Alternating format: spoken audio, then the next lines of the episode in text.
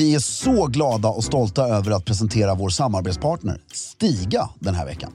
Ja, det är vi. Idag ska vi återigen rikta blickarna mot Stigas kabelfria robotgräsklippare. Som även den är rhododendrons bästa vän. Varför då, Fredrik? Jo, så här är det. Installationen av Stigas robotgräsklippare är mycket enkel. Du styr bland annat din robot i din telefon som en radiobil och ritar på det sätt ut den yta du vill att den ska klippa på. Just det. Råkar du träffa på en rhododendronbuske åker du såklart bara runt den. Ja. Du kan även välja ut no-go-zoner, alltså hela ytor där roboten inte ska klippa på. Och något som är väldigt elegant är att det även går att få pinstripes och schackmönster på gräsmattan. Du kan alltså med Stigas hjälp få din egen engelska slottsträdgård, även om du exempelvis har en tomt på bara 500 kvadrat. Det är helt otroligt. Helt otroligt. Just nu får du även såna cashback på utvalda robotgräsklippare. Från 150 euro upp till 500 euro. Och så ingår det även fri datatrafik samt att du får 5 års garanti.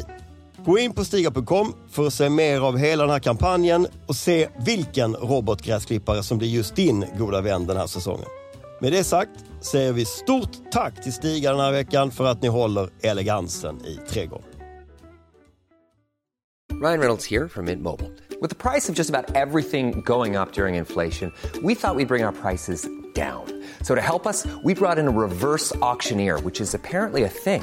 Mint Mobile Unlimited Premium Wireless. How to get 30, 30, how to get 30, how to get 20, 20, 20, how to get 20, 20, how to get 15, 15, 15, 15, just $15 a month? Sold! Give it a try at mintmobile.com/switch. $45 up front for 3 months plus taxes and fees. Promo rate for new customers for limited time. Unlimited more than 40 gigabytes per month. Slows full terms at mintmobile.com.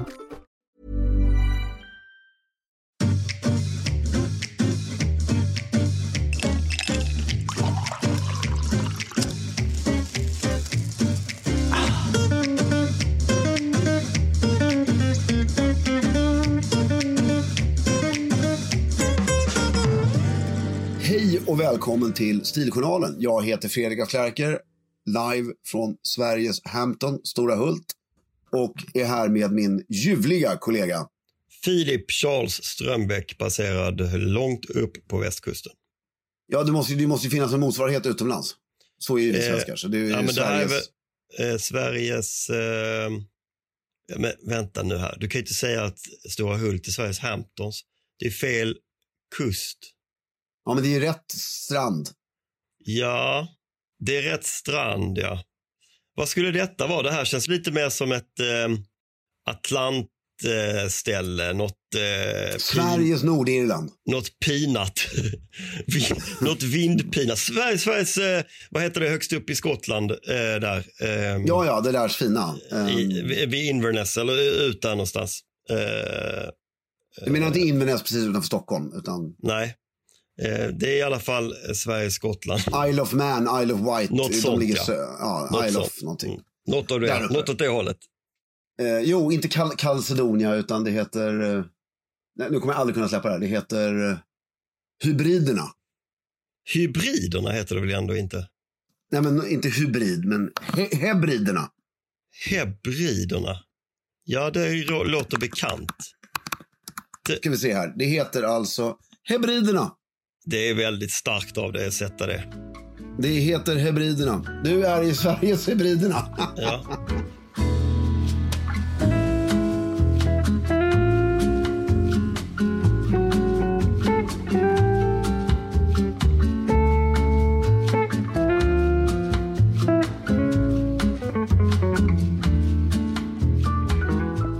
Vissa svenskheter är ju väldigt roligt att det är så här. Vi har pratat om det här 4000 gånger, men vi tar det en gång till. Sofo och så, allt det här, allting ska vara som en annan plats. Som en annan plats, ja. Det kan inte bara vara att vi är i Stora Hult eller på västkusten som är ljuvligt. Jo, västkusten är ju för sig, där är fan ingen som jämför. Västkusten är västkusten. Jag är ju uppvuxen i Sveriges Chicago. Ja, exakt. Ja, men det är så bara Swedish Hockey League liksom, ja. Ja. Men det roligaste är när Stockholm ska börja göra de här New York, alltså Vasaparken, ja. Som är Sveriges Central Park. Vad skämtar du med mig? Ja. Det är verkligen inte det. Det är det inte väldigt stockholmskt? Jo, det är nog kanske väldigt Stockholms. Det är det. Jag tror att det är det. Ja, det är så här, Skara kallas inte för Sveriges någonting. Nej, Skara är hittar snarare på någon sån här riktigt värdelös slogan om Sveriges närmsta stad. Nej, det är Nyköping. Sveriges närmsta stad. Ja, är det inte Trosa eller Fittja som har något sån här riktigt snuskigt? Nej, men som har något riktigt snuskigt. Mellan Handen och Fittja. Ja, exakt. Det är väldigt roligt. Mellan Handen och Trosa, såklart. Nej, mellan Fittja och Trosa ligger Handen. Eller något sånt. Nej, men nu måste vi... Mycket stilpoäng här. Ja, verkligen. Något sånt är det. Men nu, vi släpper det. Geografipodden är ett annat. Jo, här vi. Handens officiella Handen. Mitt mellan Fittja och Trosa. Ja, det var det. Det är ju kul. Ja. Om man är lite gubbsjuk. Ja, verkligen. En som var väldigt, väldigt duktig på geografi var ju Loket Olsson. Mm. Kommer du ihåg det? Att det fanns ju i princip... Du menar när han stod i Bingolotto? Ja, det fanns ju 2 underhållningsprogram när vi växte upp. Nej, men, du vet att han hade en öronsnäcka? Nej. Nu tar du bort alla mina... Han kunde ju namedroppa handbollslag i Vänersborg. Ja, det är ju klart eftersom han har en öronsnäcka. Nej, vad tråkigt. Jo, allt det där är ju förberett. Nej, jag tror han... Nej, när de ringde in och var lite småfulla och skulle vinna färgfärman. Ja, 100%. Då visste han ju... Då är det någon som bara sitter där och... Ja, de har ett handbollslag som heter så här. Delsjöbro. Ja, det har jag varit en gång i Delsjöbro.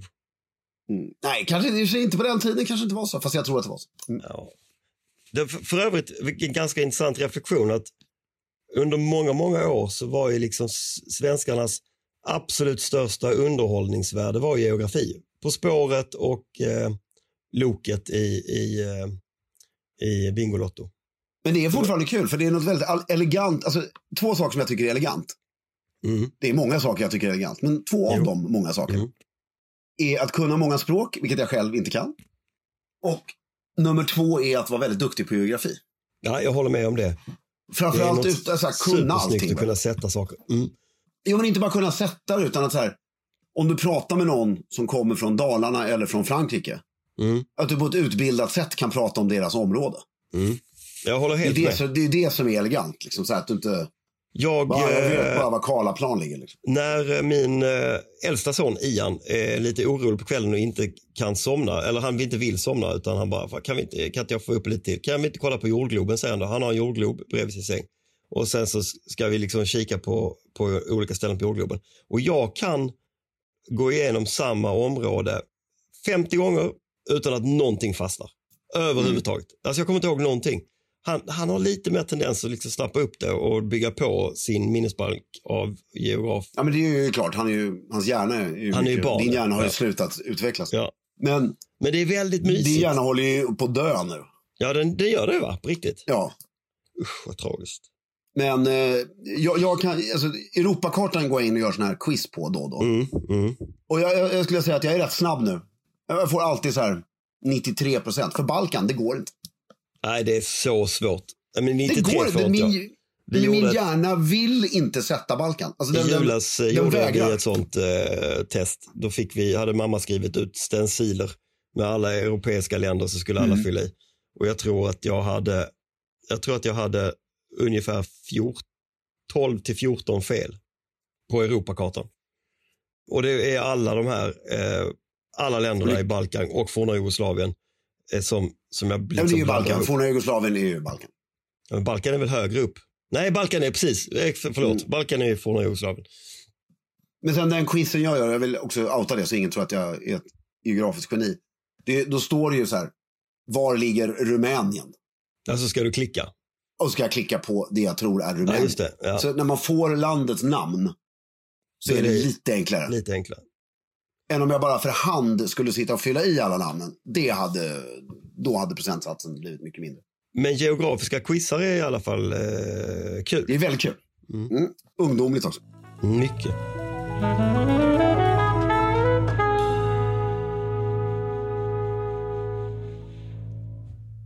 Vad har du gjort sen sist? Jag har sprungit vidare. nu inne på, vad var jag senast? Jag måste vara inne på typ dag 17 eller 18 eller något sånt där. Och avlöpning i rad. Ja, ja. Och krök i rad. Mm. Och gubb-stretchövningar också i rad. Jag tog ju efter dig. Jag har lovat mig själv att det får inte gå en dag utan att jag konsumerar någon form av alkohol. Ja, så du tog delvis efter mig. Ja. Mm. Lägg till något av det också. Ja, men jag har spelat tennis varje dag. Har du det? Ja, jag har... jag spelar tennis nu 3 dagar i sträck. Men jag har ju gått någonstans mellan 12 och 16 000 steg varje dag. Mm. Ja, men det är bra. Det är ändå någonting. Ja, det är verkligen någonting. Men jag tror man ska göra mycket sådana här... När man är i vår ålder så tror jag att man ska sätta rutinen att göra rörlighetsövningar för rygg och höft och sånt på morgonen när man vaknar. Det kommer man bli glad för när man är lite äldre. Ja. Det tror jag också. Sen har jag köpt ett par nya solglasögon. Jaha, berätta. Jag är väldigt glad. Jag köpte dem på ICA-vågen. Ja. Jag blev lite impad av att alltså, så här, stället som ICA har med solbriller. Mm. Att de är ju liksom, de är ju snygga nu för tiden. Det innehåller, ja men så där har det alltid varit. Det har alltid varit 1 eller 2 eller 3 par på de där som är snygga. Nej, men nu var det liksom, de flesta var snygga. Men alltså, vad är det för några? Det är någon designer som bara, ja, fan, varför ska vi inte sluta göra fula glasögon?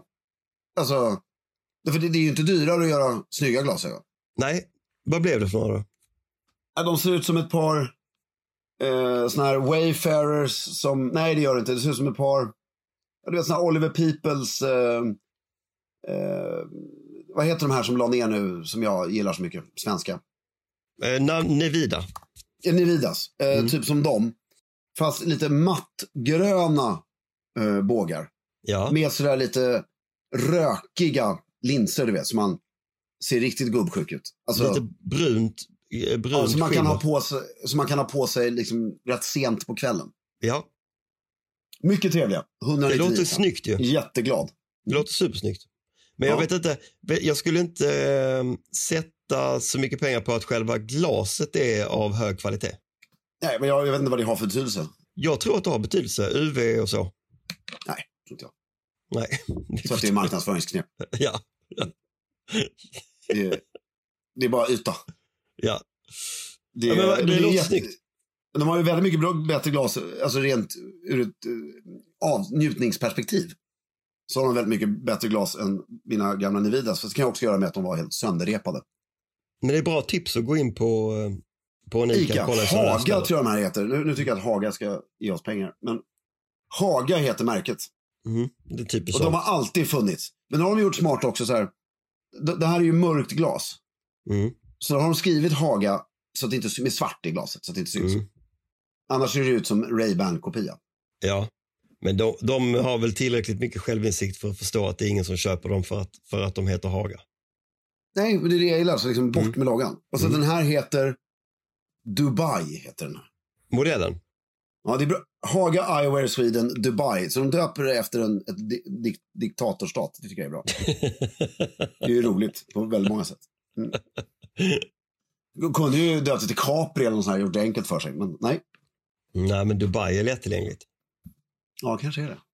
Ja. Så Dubai inne på ICA är att rekommendera. Mm. Och jag hade de här på mig när jag utövade en sport då, tennis. Ja, det råder ju lite av tennisfeber. Ja, det är... Av flera anledningar. Dels så har vi alldeles nyligen haft Swedish Open som har gått av stapeln i Båstad. Wimbledon-finalen har gått. Det är sommar. Det är liksom tennisfeber.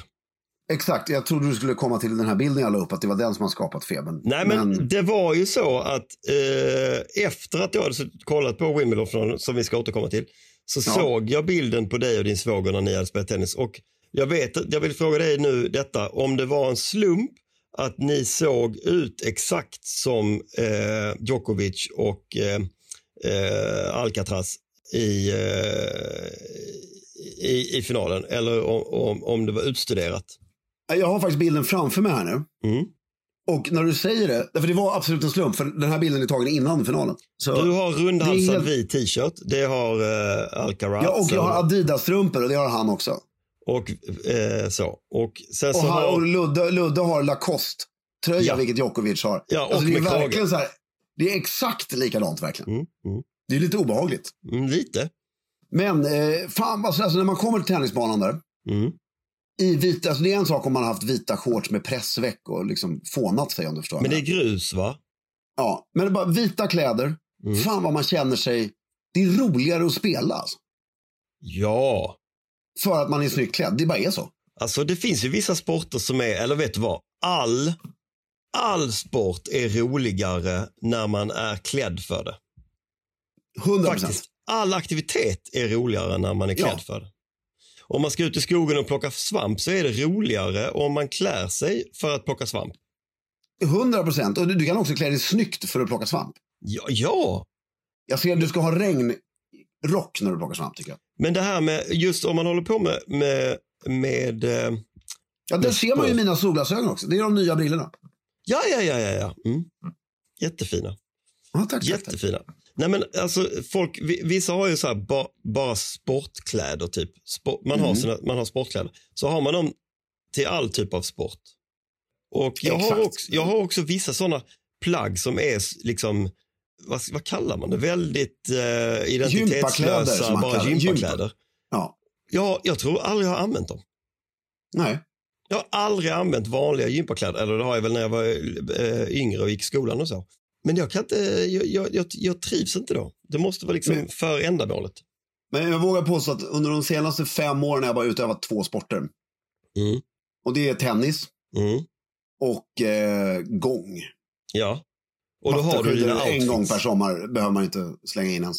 Och då har du dina outfits. Då har jag mina outfits. Golfen börjar hägra i bakhuvudet. Att det kommer ett sakta sug. Gör det? Ja, men det man märker på sommaren alltså, för att det är ju trevligt så här, vi ses på golfbanan, går 9 eller 18 hål, äter lunch efteråt eller middag eller vad man nu gör. Och det är så. Det är ju trevligt. Mysigt, ja. Ja, det är underbart. Men jag är också rädd för att ge mig in i det där. Att jag kommer liksom vara så arg hela tiden. På alla andra. Ja. Jag orkar inte det. Riktigt. Eller på ditt spel. Nej, det kommer jag nog aldrig vara. Men på alla andra som är så fula. Ja, exakt. Ja, det är väldigt fult. Jag har ju blivit från att vara den vackraste sporten till. Och det är så enkla. Man får ju starta med golfklubb kanske. Ja, det är ju ett alternativ faktiskt. Men du, om vi backar tillbaka till din och din svågers tennismatch. Grusplan, om jag inte minns fel. Grusbanan. Är det här en grusbana som är någon sorts samfällighetsförening? Eller bokar man den? Ligger den på en privatmark? Det är Vejbystrands tennisbanor, tror jag. Ja. Om man bokar dem. Och det här var faktiskt inte en match mellan oss två. Det var vi med våra fruar och en tränare. Ja. Och vi har haft den här, han heter Fredrik, fantastisk son, fantastisk tränare, hans son Albert är rankad 200 i världen bland juniorer och satsar på tennis. Oj, herregud. Ja, häftigt. Och Europa, 200 i Europa tror jag. Men det är otroligt kul och givande med tränare, och vi 4 är ju väldigt lika i nivå. I nivå, okej. Ni har typ, då är det ju fantastiskt kul som sommaraktivitet, eftersom ni spenderar sommar tillsammans. Ja, det är sjukt kul. Men tennis men tennis med någon som är mycket bättre. Det är ju inte kul liksom. Nej. Men alltså, det där har ju padden, den enda fördelen jag har sett hittills hittat med paddel är att du kan vara rätt olika men fortfarande ha roligt. Ja, men det kan du, om du spelar dubbel kan du vara rätt olika. I tennis också. Ja, sant. Men fortfarande så här. Du spöar skiten nu. Alltså, det behöver ju inte vara mycket bättre än vad jag är för att jag inte kunnat ta en enda serve liksom. Nej. Och det blir trist. Men det är en väldigt elegant sport. Och nu snyggar, jag köpte ett racket för 2 år sedan. Ja. Wilson, helt svart. Tycker jag var mycket snyggt. Ja. Jag är väldigt noga med att allting ska vara helblockfärgat liksom. Ja, du gillar inga mönster. Nej, inte i tennisen. Hur förvarar du racketen? Nej, ett svart fodral bara. Som är bara gjort för själva racketen. Inga boll, inget bollfack, ingenting. Nej. Äger inga bollar. Nej. Men vi ska ju ta upp den här tiden. Min svåger har en stående tid varje söndag i Stockholm. Den ska vi ju börja använda igen, för det är ju jävligt kul alltså. Ja. Nu, framförallt nu när man inte är bakis på söndagar längre, så är det ju väldigt kul. Ja. Jag har precis bestämt mig för att jag ska ta hit tennisgrejerna som jag har hemma och bara spela tennis här, aldrig hemma. Ja, men utan du och jag kan ju spela någon gång hemma. Ja, nej. Inte från och med nu, utan nu spelar inte jag tennis hemma, nu spelar jag bara här på landet. För att? Ja, det blir det blir liksom, det får bli någonting som hör till här. Ja, det förstår jag, men är det inte tråkigt att inte kunna öva eller någonting? Nej, jag har annat att öva på hemma. Det var en väldigt konstig begränsning. Ja. Men jag tycker det är något härligt i att ha tennisgrejerna. Ja, jag förstår det. Jag har såna här saker för mig också. Mm. Det är ju underbart. Mm. Nej, men det var väldigt kul och vi är ett bra gäng. Men man ser ju, man skulle ju vilja ha liksom mer, alltså allting. Jag måste säga, det här händer ju varje, jag låter som en trasig skiva och jag blir trött på mig själv och allt det där. Men att promenera genom sommarsverige, var man än är. Och just nu är ju Båstad, Torekov, Stora Hult, hela Bjärehalvön, den liksom. Och det finns så mycket skönhet här. Mm. Det är världens vackraste strand, det är en underbar natur, det är liksom fortfarande bönder som har stora fält väldigt nära stranden, vilket är läckert, alltså att den miljön fortsätter. Men så kommer man in i Båstad. Mm. Det är som någon har släppt en Chauss-atombomb liksom. Det är, vad fan har ni gjort? Jag får så ont i ögonen. Jag tappar andan, liksom, måste åka därifrån snabbt. Men vad har du för ärende i Båstad? Är det nära till Båstad från? Nej, men det är ju fan, man måste ju få göra något någon dag. Ja. Så här, men vi åker in till Båstad och käkar lite. Ja. Och så får man liksom sätta på sig ögonlappar. Och så får min svåger leda mig in på den här hamnkrogen. Sätta mig på ett bord och där utsikten är bara mot människor som är styrklädda. Nu mot havet. Utsikten mot havet. Havet utan... Ja, nej, det funkar inte heller, för att det är bara parkeringar överallt. Det är bara parkeringsplatser. Alla de vackraste platserna i Sverige är parkeringsplatser. Det är, om du tar i Saint-Tropez, ja, så finns det en enorm parkering. Den är fan vid vattnet också, alltså. Ja. Parkeringen i Närsjö ligger ovanför stan. Ja. Rätt tänkt, ja. Så här, ha en vändplats nere vid hamnen. Och så får du parkera 1 kilometer därifrån. Folk kan ju lämna grejer. Ja. Men sen 1 kilometer därifrån får du gå ner. Ja. Eller ta cykeln eller någonting. Alltså, de här jävla... I Torekov, du har ju alltså 1 hektar parkering på den absolut vackraste platsen i Torekov. Det är ju sinnessjukdom. Men i Båstad har de ju... Vad sa du? Men det måste ju finnas en anledning till det här skönare. Ja, för alla jävla kommuntjåspampar sitter där och bara, ja, det ska vara, nej, jag orkar inte gå till båten. Jag vet inte. Det är liksom, och alla turister ska liksom få besöka. Men måste man parkera vid vattnet? Jag förstår, det är som den här jävla vägen, Gyllene Utten. Varför ska du bila vid vattnet? Det är väl trevligare om folk kan bo vid vattnet. Jag vet inte. Fast där ligger ju parkeringsplatsen på baksidan av. Vad är det nu? Gyllenutten? Ja. Jo, men jag menar alltså hela motorvägen. Ja, men det är bedrövligt många ställen. Ja. Det tänkte jag på här. När man kör härifrån ner till Göteborg så passerar man ju Uddevalla. Och efter Uddevalla så ligger det ju, vad heter det lilla samhället som ligger där precis... Åh, fan, jag glömmer alltid vad det heter. Det ligger liksom precis vid motorvägen. Världens mest idylliska lilla hamn. Är du vid Uddevalla, sa du det? Ja, en sjukt mysig liten hamn. Då har de liksom byggt en motorväg 80 meter från den här lilla hamnen. Ja, men det är så här, Uddevalla finns inte utomlands faktiskt. Alltså, på många ställen. Varför ska man ha den där? Nej, för det ska vara så nära. Det är så konstigt. Men sen är det ju också Båstad. Alltså, det här är kanske ett nytt verb. Avpittoreskissera. Ja. Förstår du vad jag menar? Ja, absolut. Det har man ju, alltså det finns en väg kvar i Båstad som den vi upptäckte den igår. Den är magisk. Det är så vackert liksom, men det är bara den vägen kvar inuti Båstad centralt. Ja. Men det är bara den kvar. Resten är fult. Ja. Det är liksom så här, oj vad fult det är. Ja. Alltså det är inte så här, här skulle man kunna det. Och de har ju gått förbi liksom alla möjligheter att rätta till där. Ljungskile. Ja, Ljungskile. Ja. Ja, det var väldigt konstigt.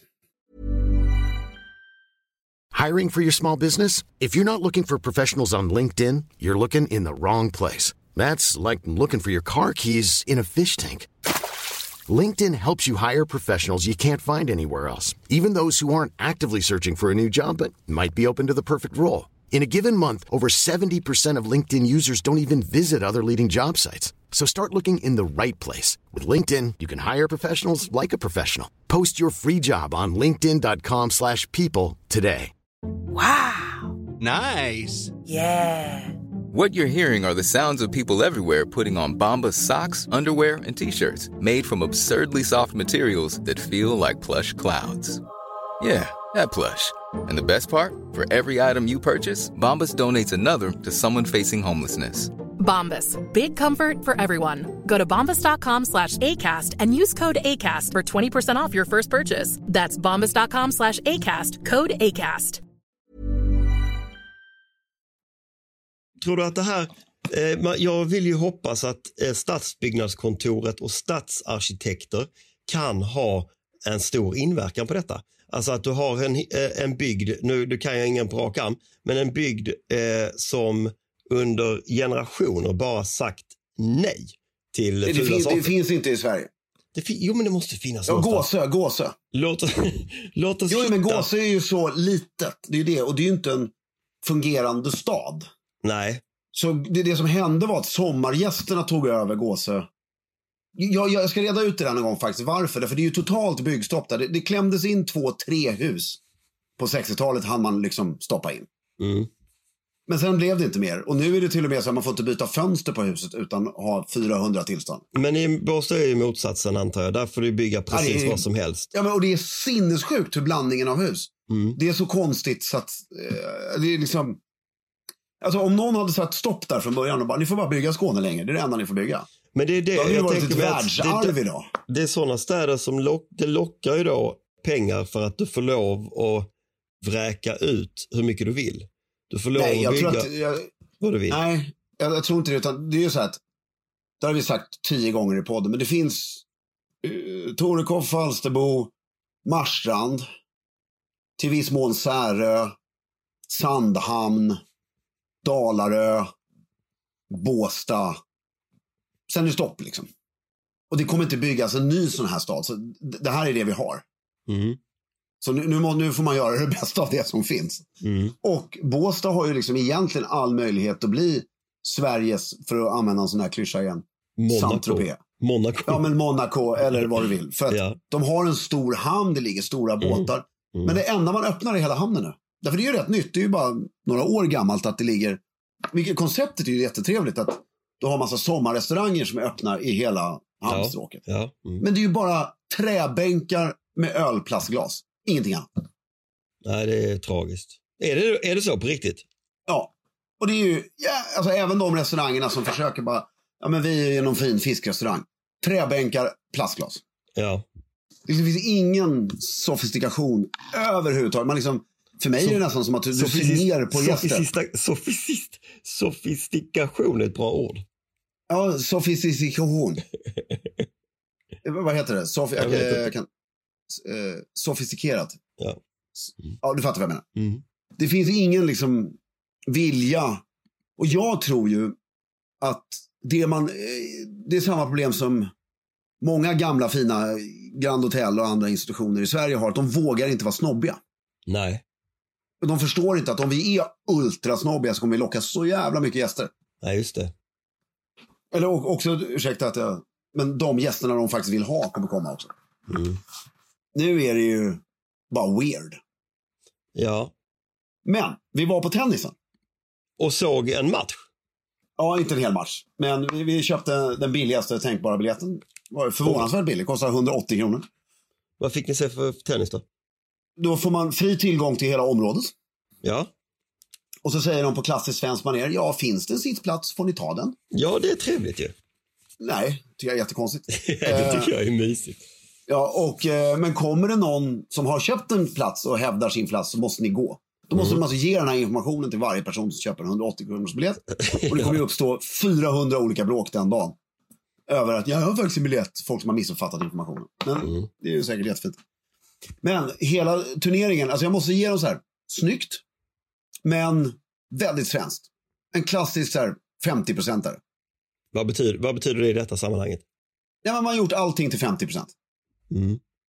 Alltså det är som att ingenting är klart liksom.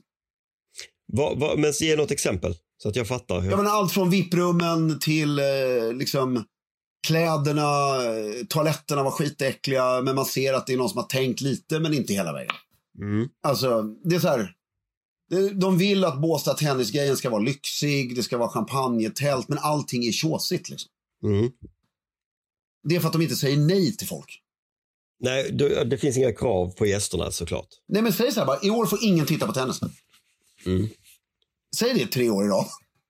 Och sen släpper ni på folk. Nej, men du förstår, alltså, jag skojar ju lite, men alltså, ja. Det är bara... De har ju problem redan som det är ju, med att få dit tennisspelare. Så att jag tror att de har nog lite svårt att... Ja, men det är ju bara för att de inte betalar. Ja. För det är ju en ATP 250-tävling. Men fan vill tävla i den? Nej, precis. Alltså, de måste ju upp till 500 eller 1000 för att det ska vara intressant. Liksom. Men vad heter det? Vad såg ni för match? Absolut ingen aning. Nej. Vi tittade på en dubbelmatch i halvtimme. Och sen tittade vi på en singelmatch en halvtimme. Mm. Dragan hette han som spelade svensk, tror jag. Han jävligt bra. Han har coolt efternamn, hette han. Ja, jag kommer inte ihåg. Men man insåg ju jag fick en förståelse för varför dubbel inte är lika stor publiksport som singel. För dubbelbollarna gick ju så in i helvete fort. Alltså varje poäng var ju över innan den hann starta liksom. Nej. Men alltså när du ser singelmatchen så står de ju och battlar ibland flera minuter innan, inte flera minuter, men du förstår vad jag menar. Det kan ju vara 10 bollar över nät innan någon vinner bollen. Ja. Men alltså på dubben så var det ju bara pang, det var ju nästan allt avgjordes ju från en smash från den han som står framme på boll eller vid nätet liksom. Mm. Nej, men jag tror skulle Båstad skulle de casha upp med pengar och bli ATP 500. Då, de var ju det förut. Jag tror de var uppe på ATP 1000 till och med. Och då, du vet vad det betyder. Nej, men exakt vad det betyder. Jag vet ju att det är olika nivåer. Nej, men du får ju 2000 poäng för en Grand Slam. Precis. Jo, men jag vet inte exakt vad det betyder. Nej, men lägsta nivån är 250 poäng. Mm. Och då får du inte dit några spelare som är alltså av... kvalitet, eller hög kvalitet. Och det är ju det som är. Så om Nordea, som sponsrar den här tävlingen, bara cashar upp, så det skulle ju de gynnas av också. Ja. Hör du hur arga låter på rösten? Mm. Ja, verkligen. Det här, du har ju på något sätt blivit en tennis... jag känner mig lite kränkt. På en vecka har du gått och blivit en tennisaktivist. Ja, men jag känner mig också kränkt över... Exakt, över hur de liksom behandlar de här städerna i Sverige. Det är ju faktiskt, och folk ser ut, nyktra människor ser ut som alltså, jag vill säga saker som jag inte får säga här, men det är ju liksom, man liksom, kom igen för i helvete.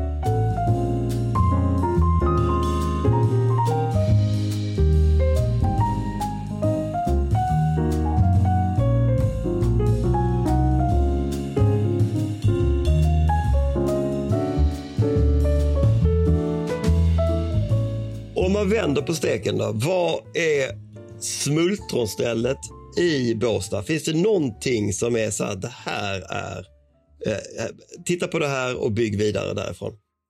Nej. Ingenting? Alltså, förlåt. Menar du alltså restaurang eller menar du kvarter? Vad som helst. Du får säga det finns ju det här. Nu är jag jätteledsen, för faktiskt när vi gick på den här gatan igår, eftersom jag visste att jag skulle göra det här idag, så letade jag efter en skylt, men jag hittade inte vad gatjäveln heter. Ursäkta att jag svär så mycket. Men den gatan i mitten där, alla som, alltså där de flottaste husen och Skånelängorna med stora tomter ligger. Mm. Den gatan, bygg så. Mm. Norrvikens trädgårdar, tycker du det är fint? Ja, det är ju magiskt, men det kan du inte bygga en stad av. Nej, men man kan inspireras. Ja, och men gamla Torekov. Mm. Alltså den lilla biten. Så såg ju Båstad ut också. Bygg så. Alltså, men det går inte längre för att det är för mycket mexitegel och alltså det går inte att rädda upp. Alltså du ska ju riva. Då måste ju någon gå in med 4 miljarder kronor liksom. Mm. Och det är ingen som kommer göra det. Alltså utan att få några pengar tillbaks. Nej, precis. Men det är som min fru sa till mig när vi var i Saint-Tropez. Hon bara, det var så himla skönt. 4 dagar där, för du klagade aldrig en enda gång på någonting. Alla människorna är snygga och stan är vacker så att det förslår. Jätteskönt. Ja, ni får åka dit på retreat bara när hon tycker att du har lite för dåligt humör under lite för lång tid. Ja, men det är det som fascinerar mig, även de här små svenska orterna, Sigtuna och Trosa och vad det är som faktiskt är, och Gåse, och det finns ju några små sådana samhällen här och var. Som är, och på västkusten finns det ju en hel sträng av sådana här samhällen som är rätt intakta. Men då är ju människorna liksom, ser ut som de ska som de ska sporta med en flaska teröd i handen liksom. Det är faktiskt en bra beskrivning tycker jag. Det ser ut som de har druckit en flaska teröd, klätt på sig och sen ska ut sporta.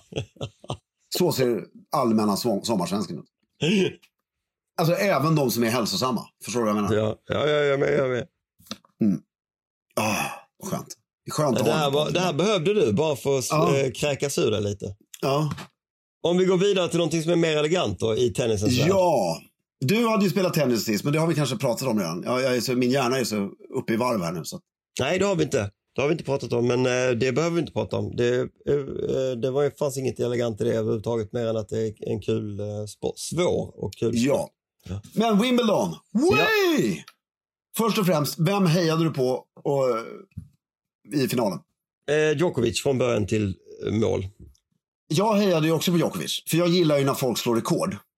Jag gillar dels när folk slår rekord, sen så gillar jag att heja på honom för att folk av någon anledning aldrig har gillat honom, och jag har bara bestämt... Det är för att han är serb. Det är ju rasistiskt liksom. Det är någonting med att han är serb som folk tycker är tråkigt. Jag skulle inte påstå att det är rasistiskt, det är nationalistiskt. Ja, men folk tycker det är liksom tråkigt med jugoslaver. De tycker det är härligare med en spanjor eller med sådär. Men, och sen har han ju blivit med åren har han ju blivit lite skönare. För 10 år sedan var han ju rätt oskön. Nu är han ju faktiskt inte oskön. Nu är han ju rätt... Nej. Men den här, vi behöver inte gå in på det, men hela den här vaccingrejen blev ju lite fånig kanske. Ja, jag vet. Ja. Alltså jag förstår, principiellt förstår jag, sen så gjorde han kanske lite väl långdraget. Men sen så tyckte jag att, för jag såg prisutdelningen sen. Och efter spanjoren hade vunnit så ändrade jag mig. Ja. För att Djokovic, det var mycket tack vare Djokovic faktiskt. För att när han stod där med sin andra pris i Wimbledon, den här stora tallriken, och den här spanjoren stod och höll tal där, så Djokovic såg så glad ut. Ja, han var jättelycklig. Ja, han såg inte bitter och förbannad ut, och det gjorde ju, fan vad kul att den här unga killen vann. Ja, verkligen. Nej, det var fantastiskt för sporten säkert också, för hur mycket han inspirerar. Det finns om du lyssnar på intervjun med Djokovic efteråt, han har en 3 minuter lång utläggning om att han aldrig någonsin har spelat mot en bättre tennisspelare. Han menar på att Alcatraz eller vad han heter, har liksom fångat upp det bästa från de 3 bästa. Han har Federers mognadsgrad och lugn. Han har Nadals The Spanish Bull, temperament och passionen och det här. Och sen har han Djokovic slice. Slice? Han liksom slices. Hans fina backhand. När han har skärande backhand. Och sen var det ju häftigt att han var, alltså att det var ju som El Rey. El Rey, jag försökte säga det på något häftigt spanskt dialekt, gick inte riktigt. Var där. Så var det ju... Det var ju synd att kronprins Alexander av Jugoslavien, eller Serbien, inte var där. Det var ju... Gjorde det hela extra häftigt. Alltså på läktaren så sitter ju prinsessan av Wales, kungen av Spanien, x antal andra brittiska prinsar. Den fetaste Hollywood-eliten som går framkalla i stort sett. Och en jävla massa andra coola människor. Och alla i slips och kavaj. Alltså, ja, det är väldigt snyggt. Mitt lugn bara, hela kroppen bara. Det är väldigt snyggt. Till och med Stormzy i slips. Vem är Stormzy? Stormzy är Englands absolut största rappare. Okej, ja men därför sitter du i Royal Box. då är det ju slips, punkt. Ja, exakt. Brad Pitt var ju där utan... Förlåt. Ja, han såg lite... Jag tyckte just Brad Pitt, vad blev man lite besviken på? Jo, men han satt ju inte i kungliga boxen. Nej. Sen en som ser för jävla cool ut är ju Djokovics tränare, alltså vår gamla han, Goran Ivanisevic, som var stor på 90-talet. Eller 2000-talet kanske det var. Det var kanske 2000-talet. Han den skäggiga killen. Jag tycker hela den jugoslaviska maffian som sitter där som tränar i Djokovic tränarbås ser väldigt cool ut. Ja, han ser riktigt cool ut faktiskt. Mäktigt att vara Djokovics tränare. Ja. Det är nästan coolare än att vara Djokovic. Ja, faktiskt. Alltså på något sätt. Men sen tycker jag även, vad heter han som spelar Tor? Nej, det vet inte jag. Inte Tor, utan Loke. Det vet inte jag heller. Jo, det vet du visst. Loke. Jo, men i Avengers-filmerna som du ser. Som jag har sett om igen. Ja, Tom Hiddleston. Jaha. Han var sjukt snyggklädd. Därför Ralph Lauren sponsrar ju Wimbledon fortfarande. Mm. Så David Låren var ju där och Ralph Lauren, alltså de hade David Låren såg ju vita byxor, klubbkavaj med guldknappar och hela grejen. Mm. Och Tom Hiddleston i Royal Box. Alla var bara så brutalt snyggt klädda. Mm. Prins Albert av Monaco var där också. Det måste börja närma sig snart 20 år som Ralph Lauren har gjort det där. Det trodde man inte riktigt när de tog över. Det kändes inte som att det skulle trodde bli... man, men det är Rolex och Ralph Lauren. Och det är ju jävligt bra match, måste jag säga. Ja, otroligt, verkligen. Sen blev man ju inte speciellt sugen på att se den här Barbie-filmen efter att ha sett Wimbledon-finalen. Var det någon Barbie-grej där? Eller var det... Hade inte ni den reklamen? Alltså jag såg inte hela finalen i sträck. Okej. Nej, jag såg hela matchen och det var... samma reklamfilm om Barbie, den nya Barbie-filmen, i varenda paus i 4,5 timmar. Det är ju väldigt roligt ändå. Ja. men här har man igen det här beviset på att alltså, de ändrar inte på någonting på Wimbledon. Nej, väldigt snarare lite, så blir det mer snobbigt liksom. Ja, verkligen. Ja, men ska vi inte skita det här med slips i Royal Box? Nej, precis. Och så vidare. Och vad är det som händer? Alltså, du har inte samma kändisar som sitter på US Open eller Australian Open eller Roland Garros. Du har absolut kändisar där och såna grejer, men det är inte, alltså Wimbledon är Wimbledon. Och det är det jag menar, så här, håller du på den här snobbismen så det blir intressant, därför det blir en anomali som sticker ut som folk vill uppleva. Ja, precis så. Och precis våran tävling här i Båstad som är grundad 1948, 75-årsjubileum i år och har liksom mycket av de här elementen, Gustav V så här, skulle kunna köra lite mer på det här. Mm. Och faktiskt vinna. Ja. Tror jag. Jag håller helt med. Jag gläder mig, Filip.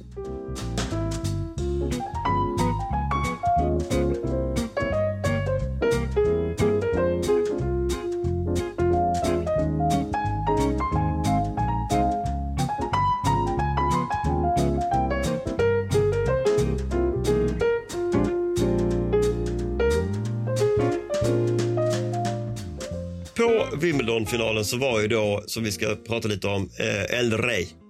Ja. Den spanska kungen. Exakt. Och med anledning av att han var där, tror jag, så skrevs det en tweet från, jag ska ge konton, för jag tycker det kan vara värt för folk att läsa detta. Det skrevs en tweet av en person som heter Derek Guy på Twitter. Exakt. Som på ett ganska detaljerat sätt reder ut varför den spanska kungen ser så vansinnigt elegant ut. Och ska man bara koka ner det till en sak så handlar det om passform. Jag kan inte läsa högt den översta liksom rubriken på hela den tweeten som du faktiskt skickade till mig, den här alltså. Very rare to see this level of tailoring nowadays, even on the wealthy. So let's talk about some of the reasons why it's great. Och grejen är ju, det som Derek Guy vill göra en poäng av är ju att det går inte att få den här typen av passform om man inte gör alltså skräddat på något sätt. Nej. Så det är väl grunden. Men jag måste ändå säga att delar av den här passformen skulle retail kunna fixa på sitt utbud, men väljer att inte göra. Alltså längden på kavajer till exempel är en sån sak. Att storlekarna, om du köper någonting off the rack, är fortfarande efter, vad är vi inne på, år 40, nej i alla fall 30, av för tajta storlekar i förhållande till axelvidden. Alltså, du och jag har köpt off the rack som sitter precis lika bra som El Rey. Alltså det handlar ju bara om att ha inte för små kläder, det är ju det som är grejen. Nej. Men det är inte ju liksom, för stora heller. Men det är många kostymtillverkare som, ska du ha rätt axelvidd så är den för tajt i midjan. Det är ju helt... och när han beskriver skillnaderna och lägger upp lite jämförande bilder mellan, liksom, det är allt ifrån Daniel Craig som generellt sett är elegant, men han beskriver varför han inte är liksom on point. Och såna här stora nutida, vad heter han, idioten som satt i fängelse i de här bröderna som är kampsportare och världens största influencers. Jaha, han som är helt dum i huvudet. Jag kommer inte ihåg vad han heter. Exakt, bilder på dem och deras fruktansvärda kläder. Men sen framförallt så är det en bild på hela NATO-mötet i Vilnius. Ja. Där det är verkligen så här, där han säger bara, det här är liksom tragiskt. Här står statsöverhuvudena för och militärchefer och allting för 31 eller 32 nationer av de mest då framgångsrika nationerna i världen på många sätt. Och alla klär sig fult. För det enda han som hade, det var en människa som hade rätt byxlängd. Biden. Och det var Joe Biden. Men sen var ju Bidens skor för jävliga. Så det, men liksom att det bara, det finns inte längre. Nej. Nej, den bilden är faktiskt rätt talande. Det är inte en enda snygg kostym. Bidens kostym är ganska snygg, men skorna är förfärliga. Men du, poängen i alla fall, Wimbledon och Saint-Tropez håller stilen. Ja, så kan man säga. Och El Rey håller alltid stilen. 100%. Och med det sagt, så ut där i sommaren, tänk på passformen, och om ni är så fula som ni vet att det är, håll er till er egen trädgård.